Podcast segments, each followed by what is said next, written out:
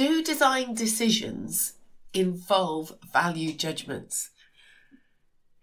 Andy Halliwell has gone and posted this question on LinkedIn as part of our redesigning D&T project and debates. I think this is a really tricky one to answer, and our expert group felt that it was an important question that needed debating. Do design decisions involve value judgments? I think, firstly, I'd be saying, what do you mean by a value judgment, a values judgment? And maybe in your response to Andy's question, you'll explore what you understand and what your views are of what value judgments are, and then whether they actually impinge on or affect the design decisions that designers make and also that children make in D&T lessons. So do join the debate. We're always open to conversation and discussion on this. But for now, on to the next episode. This is the Talking D&T podcast, episode 80. Welcome to the Talking D&T podcast with me, Alison Hardy, a podcast for anybody interested in design and technology education, where I'll be sharing news, views, ideas and opinions about D&T.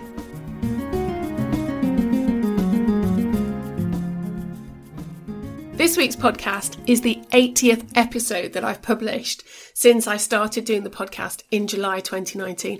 I can't believe that I've got to 80. That means what? Just under 40 a year I've been publishing, and that's after taking quite a considerable break over the summer.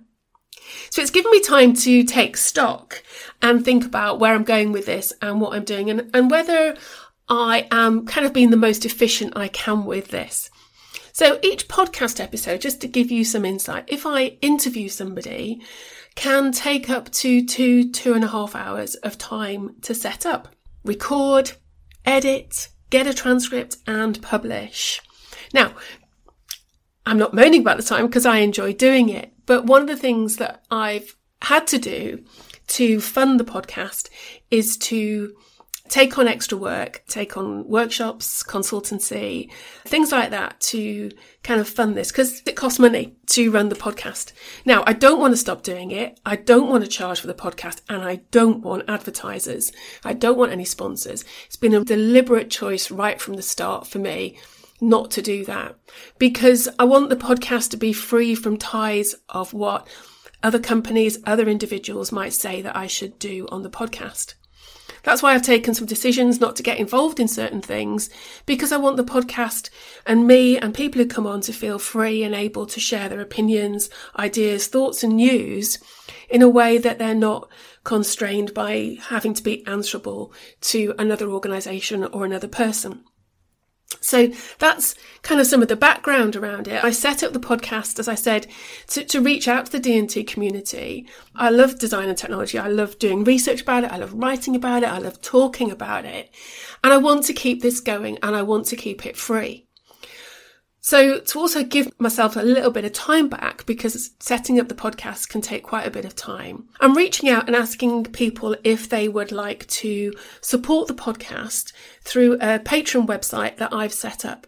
And that's where people who are listening like yourselves can sign up to contribute a small amount every month. Uh, there, there is a little bit of the more you contribute, contribute, the more you might get from me or where you can shape the podcast. But that's really not what it's about.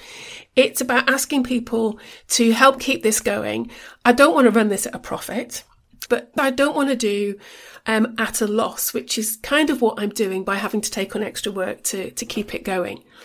So if you're interested in doing that, I've put a link in the show notes. It's Patreon is the website. You can just go on there. It's P-A-T R-E-O-N.com. If you search for me, for Alison Hardy, you'll, you'll find my page and there's all the options. Um, it'd be really great to get that support. Anything that I do make above and beyond what it costs to run the podcast. First of all, I'd like to try and get some extra support for editing. So again, that would give me back some more time to be more creative around the podcast uh, and what I'm doing and sharing here. But also anything over and above, I will keep in a separate pot. And to my patrons, I'll share with you what I'll do with that. And one of the ways that I'd like to do that is some of the events that I run for teachers, which have a cost attributed to them. Some people can't afford to pay for those things.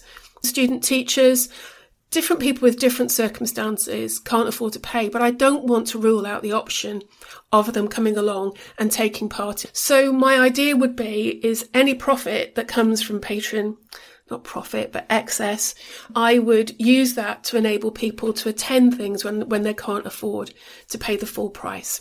So I'd kind of use it as a subsidy. And on the Patreon website, I, I would share that. Obviously, I wouldn't name names about who I was supporting or who the money was being used to support but I would be making that quite public about about what was going on. This is a transparent process. That's why I'm doing this week's episode in this format. It's quite a risk taking thing for me to do, sort of being upfront about how I fund this and, and what I have to do to keep it going. I'm going to stop there before I start waffling on far too much. As usual, thanks for taking the time to listen. It's a short podcast this week. I'll be back, back next week with an update about the debates book and a chapter that we've taken in a different direction, which is really exciting. The contributions are coming in for that this week. So I'm looking forward to sharing that with you next week.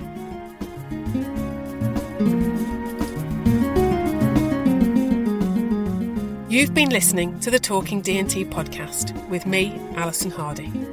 You can connect with me on Twitter at hardy underscore Alison. Show notes and transcripts for each podcast episode can be found on my website, alisonhardy.work. Thanks for listening.